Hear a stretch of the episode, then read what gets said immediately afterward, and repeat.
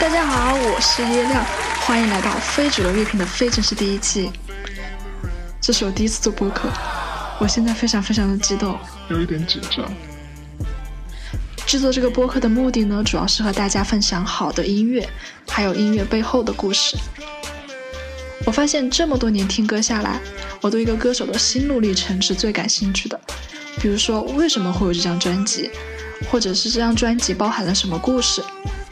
在听歌的时候呢，我也并不是特别在乎一首歌属于什么流派，或者它的编曲有多复杂。可能也是因为我一直没有特别严肃在听歌吧，所以我注定只能当一个非主流听众。音乐对我来说更像是一种情绪的表达，而且我相信一首没有情绪的歌是会被很快很快的遗忘的。所以在之后的每一周的每一期，我都会分享一张专辑，讲讲这张专辑背后的故事和我对这张专辑的感受。我想做的是一个休闲广播，一个大家可以在走路的时候听、上班的时候听和放松的时候听的广播。